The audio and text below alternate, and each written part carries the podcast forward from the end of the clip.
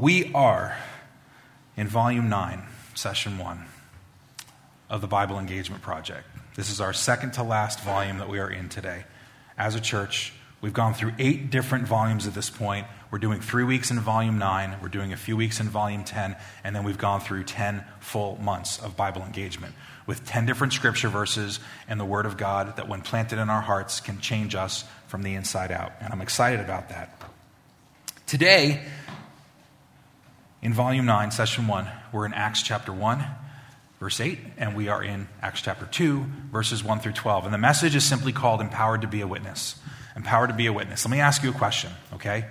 And you'll understand why I feel like how I feel and what's happening in the room right now are a little bit different. Have you ever had someone steal something from you? Have you ever been robbed? Have you ever had something stolen from you? Stealing is an awkward, uncomfortable feeling. When you know you have been stolen from or someone has robbed you, it, it, it, can bring something up in you, and there's a whole lot of different feelings you can have. I was thinking about this just in during our worship time, that there were specific markers that I remember and how I felt at different times in my life when I know that things have been stolen from me or someone close to me. The first thing that came to mind is when I was a, a little boy, and I remember uh, my parents, uh, they had two cars. One was an old Bronco, and I remember looking out the door on, a, on a, a morning in the garage, out in the driveway, and the car was gone, and no one knew where the car was, only to find out the next day that someone stole it out of our driveway and blew it up. And they actually torched the whole thing and we were able to actually see it. I remember going to see it a couple of or a day or two later or whatever. And as a little kid i remember feeling scared that somebody stole something from us. Can't stealing make you feel scared? Right? That's about as far as I got because I didn't know what else it meant and the impact. Fast forward, I remember seventh grade, okay? I used to go out on Halloween when I was a kid. My friends and I would go out and we'd trick or treat. Whether you like that or not, or you agree, that's not the point today. I have a different opinion on that today than I even did then. However, I had this really cool water pistol it was a big black water pistol, and I took a nice orange light stick, stuck it on the front, taped it up, so it was like a laser pistol. It was really cool. There's this kid that was in our class. He thought he was awesome. He was a year ahead of me. Grabbed me, put me in a headlock, punched me a couple times in the side of my chest and my ribs, ripped it off, and then went on his way. I was not just scared, I was angry at that point. And I remember every time I saw the kid in school, I was like, I hate that kid. Like, I want to punch that kid. I want bad things to happen to that kid. In high school, years later, I would still look at him and go, How can I hurt that kid? We're talking like years later because he humiliated me, right? Someone steals from you, you can be scared, you can be angry. Am I right? Right? Just a couple years back, trying to buy a guitar online, some dude stole a couple thousand dollars from me, telling me one thing, told me something else. Then when I called him on it, he said, How dare are you to ask for your money back? You're a pastor. That's God's money. Oh, okay. All right, well, Jesus, you take care of him because I, if I do, uh, bad things could happen. Okay? And I got angry about it. Okay? Have you ever been angry about someone trying to rob you or steal? You know what I'm talking about? I'm telling you this this morning because I'm kind of angry. Okay? Here's what I'm angry about I'm angry that in the Christian church today, and I'm not looking at the church, I'm part of the church, okay? But especially in our American Christian church, there has been something that has been lost in the way that we're supposed to live. There's something that John 10:10 10, 10 shows us that the enemy comes to steal, to kill and to destroy. And he has stolen something from the church. And you know what he's stolen? He has stolen a full understanding of what it means to be filled with the Holy Spirit and to walk in the empowerment of the Holy Spirit. We have lost what the meaning of that really is. Not in our heads, though some may not know, but especially in our practice and our hearts. We have tabled it and we've relegated him to something that he is not. So today we're going to start teaching on who the Holy Spirit is and why we need to look at him a little bit differently according to what we see in Scripture. I'm, I'm upset about it. And not because I'm going to get out and run around and scream and yell or anything like that. I'm not really a screamer. Don't really do that. Well, it just depends on the circumstances. I'm not normally a screamer when it comes to doing things on Sunday morning. I'm not going to do that. If I ended up speaking that loud for X number of minutes, you guys would probably tune me out anyway because it's too much to hear all in one volume. But the devil is stolen from the church of Jesus Christ. You need to hear that this morning, and I'm going to show you why. Acts chapter 1 8 is our new faith verse, and it's outside in the lobby. And this is Jesus t- Excuse me, Jesus talking to his disciples. If we back, backtrack to 1 5, which we're not going to go there, Jesus tells them, Go and wait in Jerusalem until the gift the Father has promised you comes. He says, Go and wait. For John baptized with water, that's John the Baptist, but in a few days you will be baptized in the what? Holy Spirit. He tells them that in verse 5 of chapter 1. Verse 8, look what he says. But you will receive, say it with me, power when the Holy Spirit comes upon you, and you will be my witnesses telling people about me everywhere in Jerusalem, throughout Judea, in Samaria, and to the ends of the earth. That is the summary of the entire book of Acts. What Jesus is telling his disciples are don't try to do this mission that I'm giving you without getting filled by the gift. The gift, the giver of the gift, God, Jesus himself, is going to give you a gift. His name is the Holy Spirit. And when he comes, you will receive power. That word power is dunamis, and it's actually the word that we get dynamite from. You are going to have dynamite authority. You are going to have dynamite power when the Holy Spirit comes upon you, and you will then be my witnesses telling people about me everywhere in Jerusalem, which is their hometown, in Judea, which is the lower area of Israel, in Samaria, where the half Jews and the half pagans live, and to the rest of the world, and they're all pagans, and God's not supposed to love those people, which is not true. But this is what he's telling Jewish people. The Spirit of God is going to give you power, supernatural power, for you to be witnesses to the entire world. Basically, what he's saying is get ready, because my Spirit is going to transform this world with the gospel message of Jesus Christ. So I'm telling you that because I want to talk just a few minutes about setting up what we're going to read in Acts chapter 2 so you understand the significance of it, and then we're going to talk specifically about the Holy Spirit and why he is relevant for us today. Okay? In Acts chapter 2, we're going to read verses 1 through 12. But first, before we do that and I read what's happening, let me set up what's happening at this point in this situation. 50 days past the Passover celebration. Some of you are familiar with the Old Testament Passover celebration. And that was the time where they had to sprinkle the blood of the lamb over their doorposts when they were leaving Egypt. And the angel of the Lord came and he would pass over their homes. And the firstborn of every home that did not have the blood of the lamb over the doorpost would die. That was the 10th plague when God was getting them out of Egypt, out of the land of slavery. And they celebrate that every single year, the Passover, because the blood of the lamb saved them from death. So, 50 days past the Passover celebration comes this, this celebration they call the Feast of Weeks or the Harvest Week. Okay, it was another celebration. You know what they were doing? They were celebrating the first harvest of the wheat that they would harvest. There was a springtime and a fall time, and they'd gather together and they'd celebrate the first harvest because the harvest was beginning. They would do this. And this was a pilgrim festival, which meant Jewish people from all over the world would travel this time of the year to Jerusalem and they would celebrate it together not just from areas of Israel, but they would come from nations all around. They would come to the pilgrimage if they had the means to do so. Um, the adult men, they would come and they would worship together. They would celebrate the first fruits, thanking God that the harvest has begun and He is meeting their needs. You with me so far? This is what's happening in Acts chapter 2, and this is where they are. 50 days after the Passover is when this begins. 50 or 50th is what Pentecost actually means. Okay? So they're celebrating the wheat harvest. And then in Acts chapter 2, this is what happens as they wait for the promise of the Heavenly Father. Verse 1 On the day of Pentecost, all the believers were meeting together in one place. Suddenly, there was a sound from heaven like the roaring of a mighty windstorm, and it filled the house where they were sitting. Then what looked like flames or tongues of fire appeared and settled on each of them. And everyone present was filled with the Holy Spirit and began speaking in other languages as the Holy Spirit gave them this ability. At that time, there were devout Jews from every nation living in Jerusalem. Why? Why? Because they were doing what? They were celebrating the harvest. When they heard the loud noise, everyone came running and they were bewildered to hear their own languages being spoken by the believers. You following me so far? Pretty cool, right? Verse 7 They were completely amazed. How can this be? They exclaimed. These people are all from Galilee and yet we hear them speaking in our own native languages. Here we are Parthians, Medes, Elamites, people from Mesopotamia, Judea, Cappadocia, Pontus, the province of Asia. What are they saying here? They're going, this continues to happen, and they're not even from our, our towns and our cities and our nations. Phrygia, Pamphylia, Egypt, and the areas of Libya around Cyrene, visitors from Rome, both Jews and converts to Judaism, Cretians and Arabs, and we all hear these people speaking in our own languages about the wonderful things God has done. They stood there amazed and perplexed. What can this mean? They asked each other. That's another way of saying, Duh. like we don't know what's going on right now. Totally confused, amazed and perplexed. Different nations to Jerusalem, hearing the praises of God spoken in their native tongue by local yokels. You with me? That, you with me? You guys cool? You got it?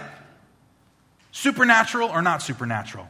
Supernatural, 100%, right? God did it during this time, during this season, absolutely 100% amazing. We're going to unpack this just for a few minutes this morning, and I hope and pray through the process of doing this, you see something different about the Holy Spirit and how He works. There's three things I want to look at with you this morning. Number one, who is the Holy Spirit?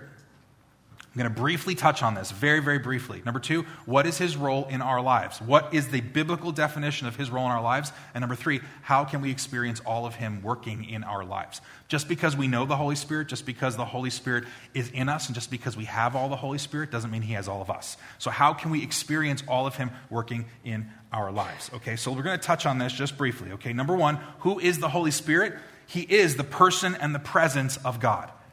Holy Spirit is the person and the presence of God. I say it this way, and it might sound a little awkward grammar, grammatically speaking, but the Holy Spirit is a person. He is not an entity. He is not a ghost. He is not just a wind. He is an actual person. And I don't mean person in the sense that we know. Scripture is very clear that the Trinity of God, God the Father, God the Son, and God the Holy Spirit, is one God in three persons. He is the person and he is the presence of God. Let me break it out for you a little bit more. A person, by definition, is not a person because they have a body. Just because we have a body, it doesn't mean that we are a person. Actually, Scripture teaches us very clearly, but before we were even knit in our mother's womb, God knew us, that He called us. This is a rental, my friends. I am renting this structure. Can some of you say amen about your rental structure? Right? It's a lease that will come up one day and you will have to give it back after you've worn it out, okay? Because this is not us. We are not the flesh. The person is not the structure. The structure is simply a temple or a house that we dwell in during this time. That is not the definition of a person. A person has knowledge, has feeling, has will. It doesn't necessarily mean that there's a body there. And it's important for us to understand that when we talk about the Holy Spirit, talk about Him as a person. We understand this when we talk about people that have passed on, or we talk about, you know, how they made us feel, or, you know, when we talk about, you know, I've heard people talk about, you know, oh, they're looking down from us in heaven and everything. I don't want to look at those people and go, they don't have a body. They can't look at you down from heaven. They're not even real anymore. Like, that sounds ridiculous, doesn't it? Because the person, the shell, even when we go to a funeral, if it's an open casket, you don't look at that person in the casket and think the person's in the casket. You look at what? A body. And you say, that's just a body. They're not even there anymore. Because the person goes to be with the Lord if they know Jesus, but the shell just stays behind. Important for you to know the Holy Spirit is a person. Why is that so important? Because when you see him as a person, you address him differently, you live differently, you interact with him differently. If he's literally sitting next to you, if he's talking to you, if he's getting your attention, the way that you see the Holy Spirit impacts the way you live with the Holy Spirit. He is a person and he is the presence of God.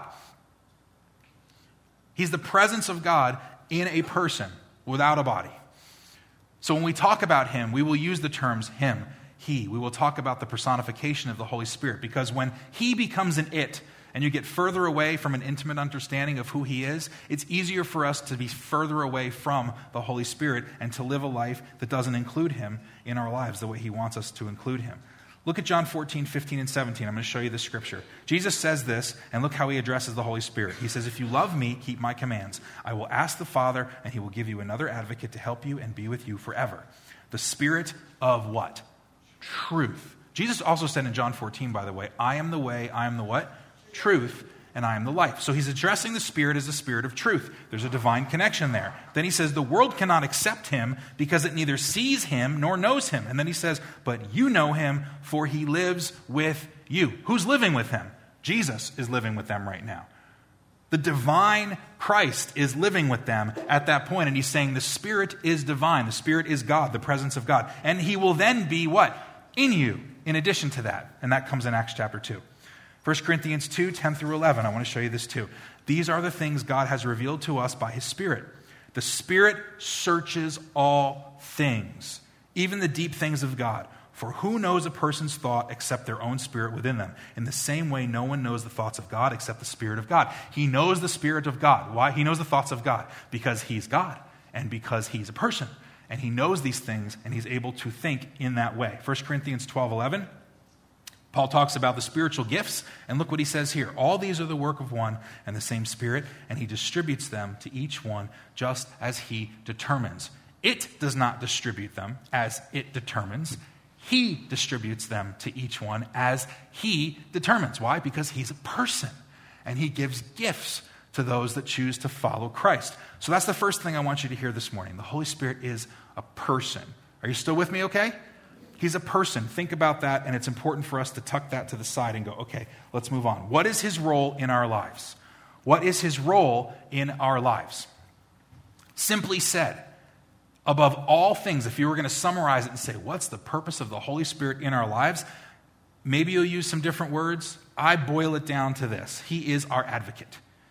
He's our advocate. And where do I get this from? John 16, verse 7, Jesus says this. He says, But very truly I tell you, it is good, it is for your good that I'm going away. This is when he's telling his disciples that he's going to leave the earth. Unless I go away, the advocate will not come to you. But if I go, I will send him to you. Now, the word advocate there actually is, um, in the Greek, it means paraclete. The word is paraclete, okay, which is synonymous with a counselor. And I don't mean the counselor that you go in a therapy session for, which there's an element of that. It's truly talked about from the perspective of a legal aid, an actual expert in subject matter that you use for input before you need to make a decision. Like I think about those movies over the years where they document things over time and you know someone's on trial for something that they know if they open their mouth and say something that they're going to have it used against them, you know what I'm talking about? And then they say the same thing, you know, on the advice of counsel, blah blah blah blah blah, and they basically go ahead saying, "My counsel is telling me that I shouldn't say anything." Okay, well what's your name, sir, on the advice of counsel? And they just and this is what they do, right? Anyone ever hear that before? They go to an expert who tells them, here's how you should respond in the situation that you are in. The advocate is our counselor, he is our paraclete. He is the one, and Scripture gives so many different uh, adjectives on what he can do, but he guides, he seals us. And what does that mean? Like there's salvation we have in Christ. He seals us. He baptizes us.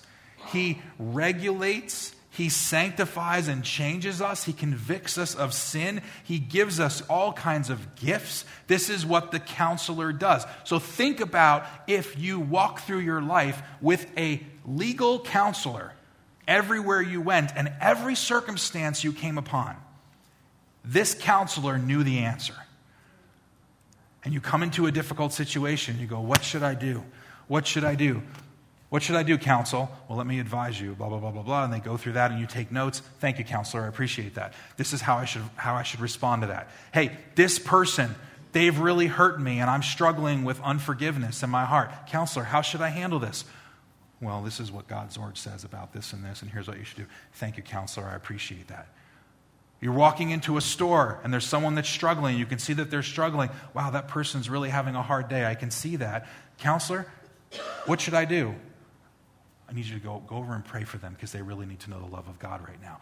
Okay, thanks, counselor. And then you continue. To see how this would work in our lives? If the person of the Holy Spirit literally came with us everywhere that we saw it that way, and every time we were in a place where we weren't sure how to live, what to do, how to respond, we simply took the advice of the one who knew it all. Can you think about just think about that for a moment? And that doesn't mean that every time you ask him for advice, it's only the big things he responds to. He can respond to small things and big things alike, but He is the one who is our advocate. He is the one who guides and seals. He is the one that gives us counsel. But why does he give us counsel? And this is so important for us to understand. In Acts chapter 1 8, I'm going to go right back to the full, full circle. When Jesus says, But you will receive power when the Holy Spirit comes upon you, and you will be my what? Witnesses. Telling people about me everywhere in Jerusalem, throughout Judea, in Samaria, and to the ends of the earth. That word witness is used 35 times in the New Testament, and almost every single time it is a witness that's connected with an experience, a revelation, if you will. Why does God give us the counselor? So we can go through our life and feel great about ourselves? So we can just get through difficult times? so that we can find answers to the problems in our life that we struggle with, so we can overcome the hard things that we deal with? The answer to some of those things are yes, in part, but the real reason God gives us the advocate is so that we know that there's hope in Christ and that we can be a witness to the world of that same hope. That is why we have the Holy Spirit. That is why He baptizes His church in the Holy Spirit, to be a witness. A witness. And what does He say about witnesses? Telling people about me everywhere. Think about this with me just for a moment. A true witness, in the definition of this word, means it's revelation that leads to proclamation. If we are walking in a relationship with Christ and we are asking Him to fill us, to baptize us with the Holy Spirit, the natural result of that walk in relationship is the proclamation of the gospel of Jesus Christ all around us. Not just not just having the strength to get up and coming to church, not just the strength to open our Bible every once in a while, but to proclaim to the world that this supernatural power of Jesus Christ is alive and well today. To proclaim the power of Jesus Christ in every way, not just with our words, but we are so good sometimes of backing away from our words. You know what I'm talking about? Well, I can just love people with my life. Of course you can, and that's part of what it means. I can just love people with my kindness and generosity. Of course you can. That's part of what it means. But ultimately, foundationally, the revelation that comes by being a witness and being baptized with the Holy Spirit is to proclaim the truth of Jesus Christ to the people around us. If we do not share the message of Christ, you can be the kindest person in the world and people will still go to hell wow, you really helped these people. I mean, they were in the ditch and they were, they were struggling, or that kid was an orphan and you adopted them into this home, or you were a great, you know, big brother or big sister and all that. And you never once told them about the gospel of Jesus Christ, but their bellies were full and their souls were empty. This is the challenge that we have, church. This is what we need to be mindful of. If there is no revelation in us that leads to the proclamation, are we really experiencing the power of the Holy Spirit in our lives? That's my question for you to reflect on. It's a question for me to reflect on as well. Because remember, proclamation is multifaceted. We have to proclaim the gospel and the power of Christ with our words. That's the first thing. Well, I'm not really a talker. Nonsense. I don't believe that one step. We would have to make an assumption in the New Testament that every one of the disciples were extroverted guys that loved being the center of attention and the party men. That's not true. Every single one of them didn't do that. Well, God only used people whose personalities were extroverted. The quiet ones, well, they just lived a quiet life, and all the extroverted people won people for Christ. Not true. Not true at all. When the boldness comes on you and the courage comes on to, be a, to proclaim the gospel of Jesus Christ, it is God's power working in through you. It is God's power working in through me. And whether you're an extroverted person or an introverted person, whether you love large crowds or whether you, you quake at being around more than a couple people and need to go recharge in your bedroom for a couple of hours afterwards with a good book and a cup of coffee. God doesn't call us to be like everyone else. He just calls us to be filled with the Spirit so we can proclaim the gospel truth. And that could mean your family members, your neighbors, your friends, your coworkers. It could mean the person you bump into on the street, the person you bump into in the store, the contractor that comes to your house. It doesn't matter who, it doesn't matter when, and it's not a formula like the person that walks next to you. But when we proclaim the gospel of Jesus Christ, do we interpret that that really does include in pro- proclaiming it with our words? Do we proclaim that? You know, one thing that I see, and I've seen this consistently over the years is our inability to pray out loud. People will scream and yell on the greatest things. They'll cheer when people score their touchdowns or their home runs or whatever it is that they do. People will get excited around holidays when their kids run around silly during special events and they make fools of themselves. They'll laugh out loud. We'll even praise and clap our hands sometimes in worship. Hey, can we have some people that are willing to pray? Crickets. Why? Why? Think about that this morning. Why? Well, I'm not comfortable praying. Church, it's not about you. It's about Jesus wanting to use you. It's about Jesus wanting to grow you. It's about Jesus saying, You were never intended to have the authority and power in your own strength. The whole purpose of the Holy Spirit coming and baptizing you afresh and anew isn't so that you can say, Look what I was able to accomplish in my own strength. It was for Jesus to say, Look what Jesus was able and the Spirit was able to accomplish through your frailty and your humility. You see how that works? And that doesn't mean if you don't pray like the person sitting next to you, or the person on the stage, or the person sitting behind you or at your home, that God doesn't hear it and God doesn't effectively use prayer. It doesn't mean that if God isn't using you the way that He wants to use the person next to you, that you're less effective. There is no, there is no um, respecter of persons in the kingdom of God. There is no respecter of persons. Revelation that leads to proclamation means with our words we proclaim the truth of Jesus Christ. The second thing it means is with our actions we proclaim the truth of Jesus Christ. And the biggest umbrella is with our life we proclaim the truth and the power of Jesus Christ. That's why the Holy Spirit came. That's why the Holy Spirit lives in us, and that's what we're encouraged to do. And if you unpack all of the things underneath that, the empowerment of the Spirit, being able to speak in tongues, ministries of healing, ministries of encouragement, mercy, helps, conviction of sin, bringing forgiveness and forgiving those that offended us. Fill in the blank to all of the things you could think of that we need God's help in. It all begins with the Holy Spirit doing the work through us, church. Through us. But I say it as directly as I can say. If you sit here this morning or you're listening this morning and you say, I lack the courage to bring the gospel to someone else. My challenge to you this morning is not, are you saved? It's not, do you have the Holy Spirit in you? It's, does he have all of you? Does he have all of you? Or are you content to get in, but not a content to have more of him? He is our advocate, and he calls us to proclaim the gospel with our words, with our actions, and with our life. The third point this, uh, this morning I want to share, and it's how can we experience all of Him working in our lives? And I just started to uh, allude to it, and I'm going to say this briefly Bear the old life and live your new life. Bury your old life and live the new life. Look at these scriptures with me, and I'm going to give you a really brief illustration. Romans 8, 5 through 6. Those who live according to the flesh have their minds set on what the flesh desires. But those who live in accordance with the Spirit have their minds set on what the Spirit desires. The mind governed by the flesh is death, but the mind governed by the Spirit is life and peace. Verse 9.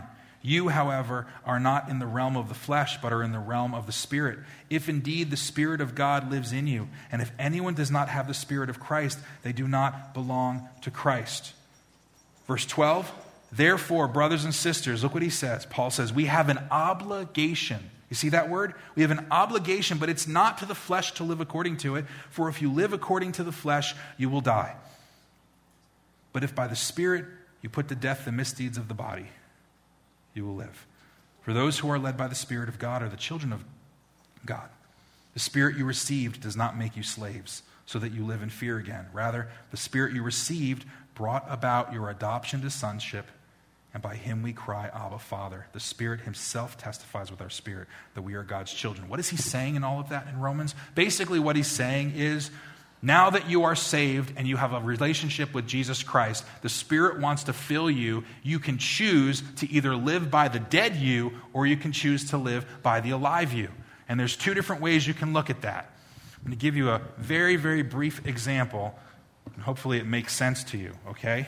Um, here. Fishbowl, right? Y'all with me? Fishbowl? Okay, got a fishbowl. Got an empty container right here, okay? Got an empty container here, empty container here. We don't need this. This is our current life without Christ. What's in here? Nothing. Jesus says, apart from me, you can do what? Nothing. Nothing, nothing, nothing, nothing, nothing. Okay? Jesus, oh, I really want to be in relationship with you. Oh, I'm so glad I trust Jesus. I make him my Lord and Savior. I need you. Oh, the Bible says the Holy Spirit lives in me. The Holy Spirit lives in me. Oh, the Holy Spirit now lives in me. Ooh, look at that. Now the Spirit of God lives in me. Oh, let me just cover that up and relish in that moment. Oh, can, feel, can you feel the Holy Spirit right now? Is your heart pounding? Can you feel it? How much of the Holy Spirit is in this vessel right now? I'm not looking for numbers. A lot or a little? A little, right? Okay, well, Jesus then says, okay, go into the world and be my witness. Okay, I'll be my witness. And all of these other vessels that we see here, they represent other people in our words and our actions and the way that we live. And he says, go fill others with what you've allowed me to fill you with. And we go, okay, I'll do a little bit of that. And I'll do a little bit of that. I'll do a little bit of that. I'll do a little bit of that over here. And, and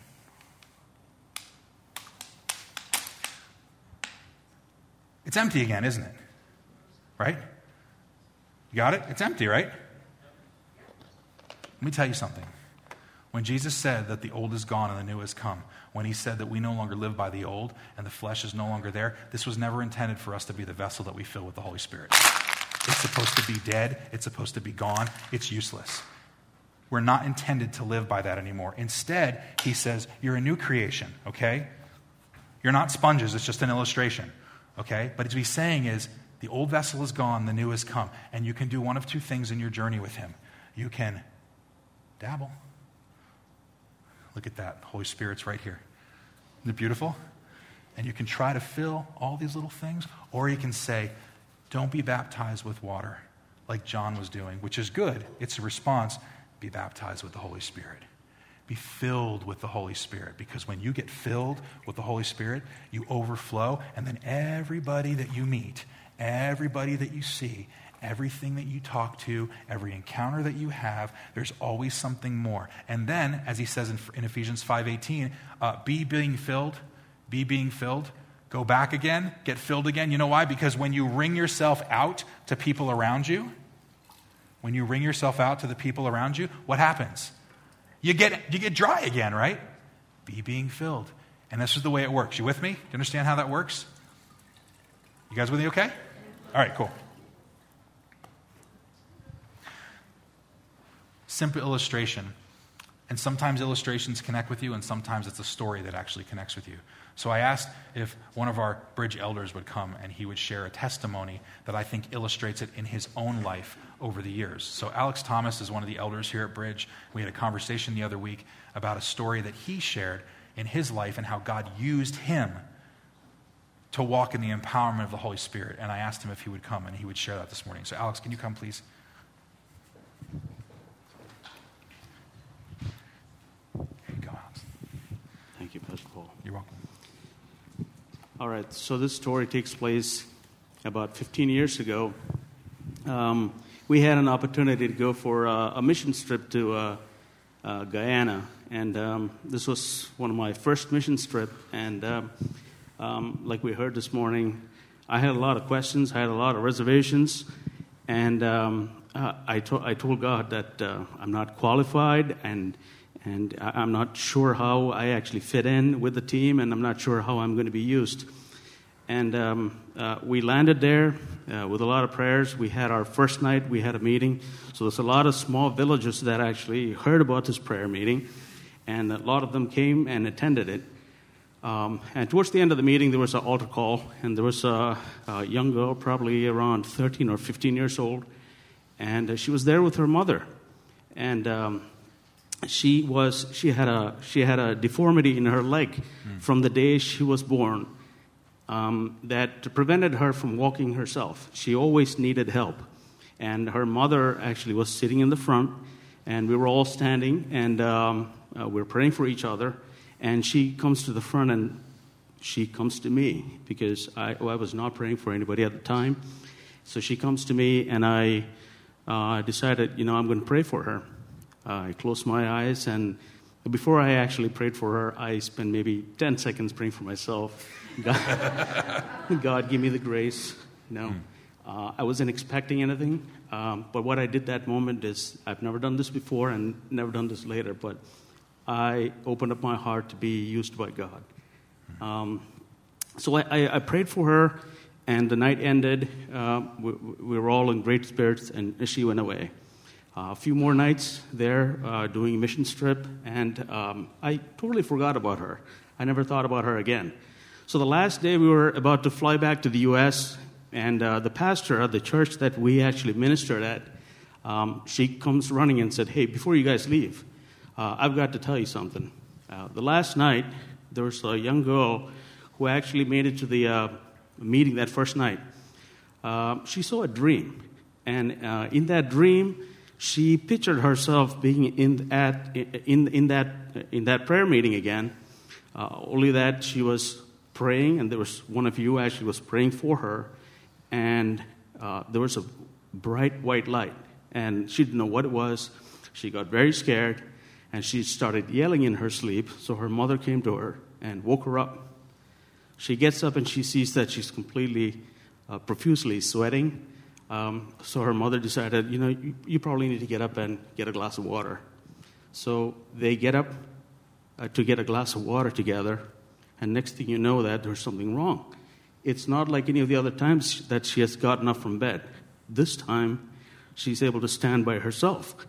And um, it was so powerful that uh, when, when, when the pastor actually said that, I realized that it was that same young girl that I had you know, prayed for that night. And um, it was great to hear that she, she was completely healed. This was 15 years of her life that from birth she, she could not walk. And now she's, she's running around all through the other villages and saying her testimony, saying that Jesus healed her. So it was very powerful.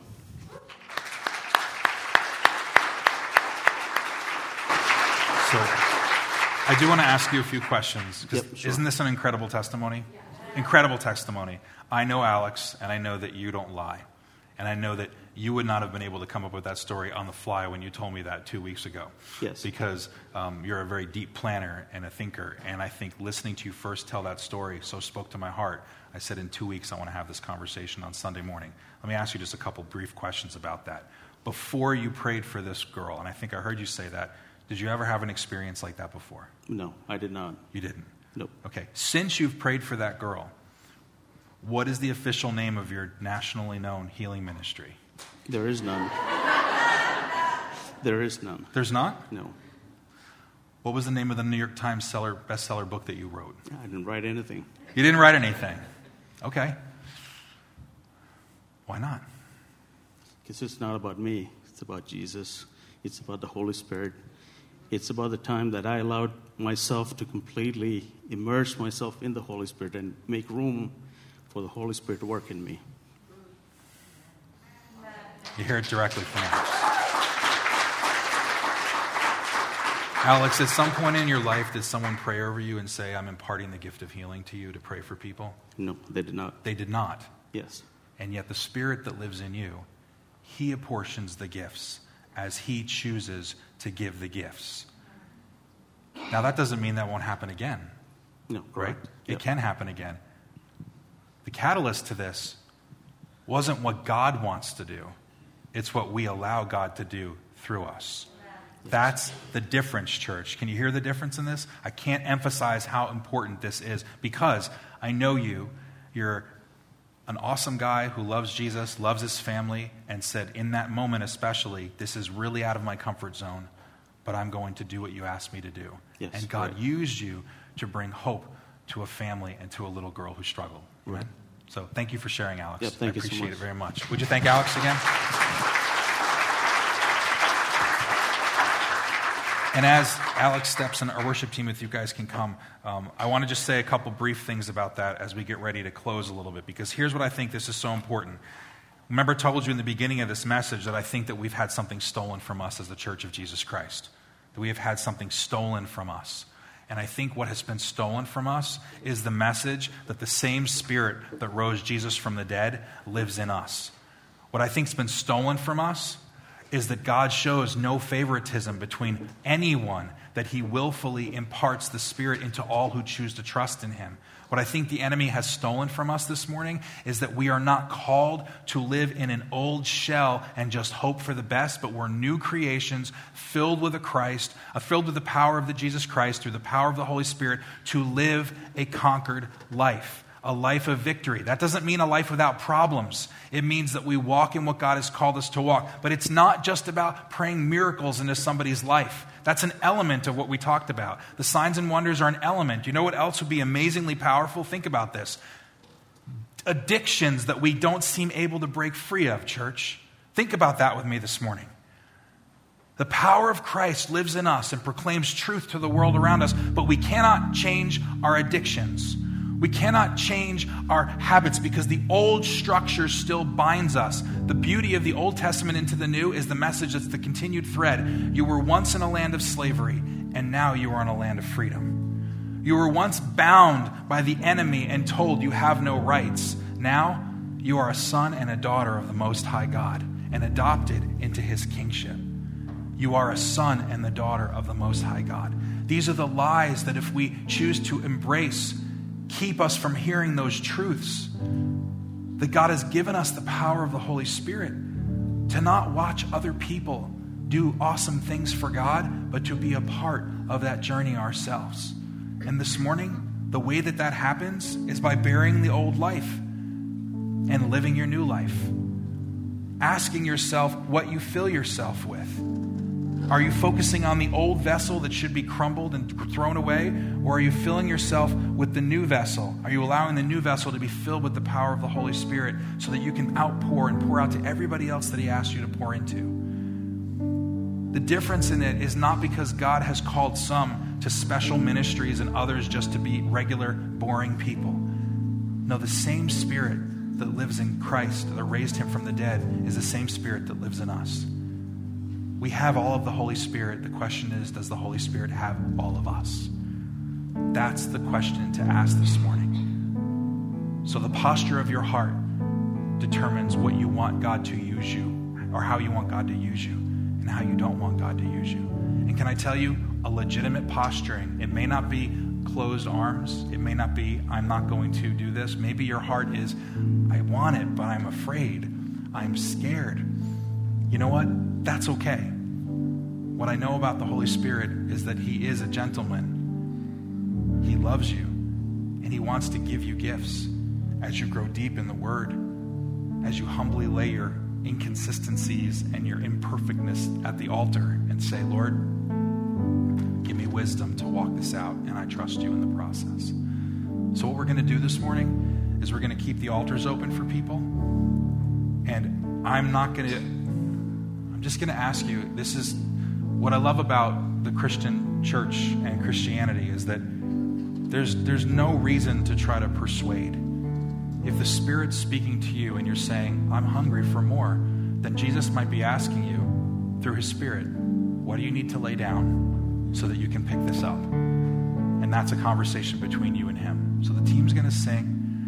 And I'm going to invite you after I pray. You're welcome to come up whenever you want. If you'd like one of our work, uh, one of our prayer team people to pray over you, they will be here as well, and they will come up when the team starts singing. But just take these next few moments and just reflect on what it means to be baptized and filled with the Holy Spirit, and ask yourself if you are looking for more of God. Jesus, have your way in our lives.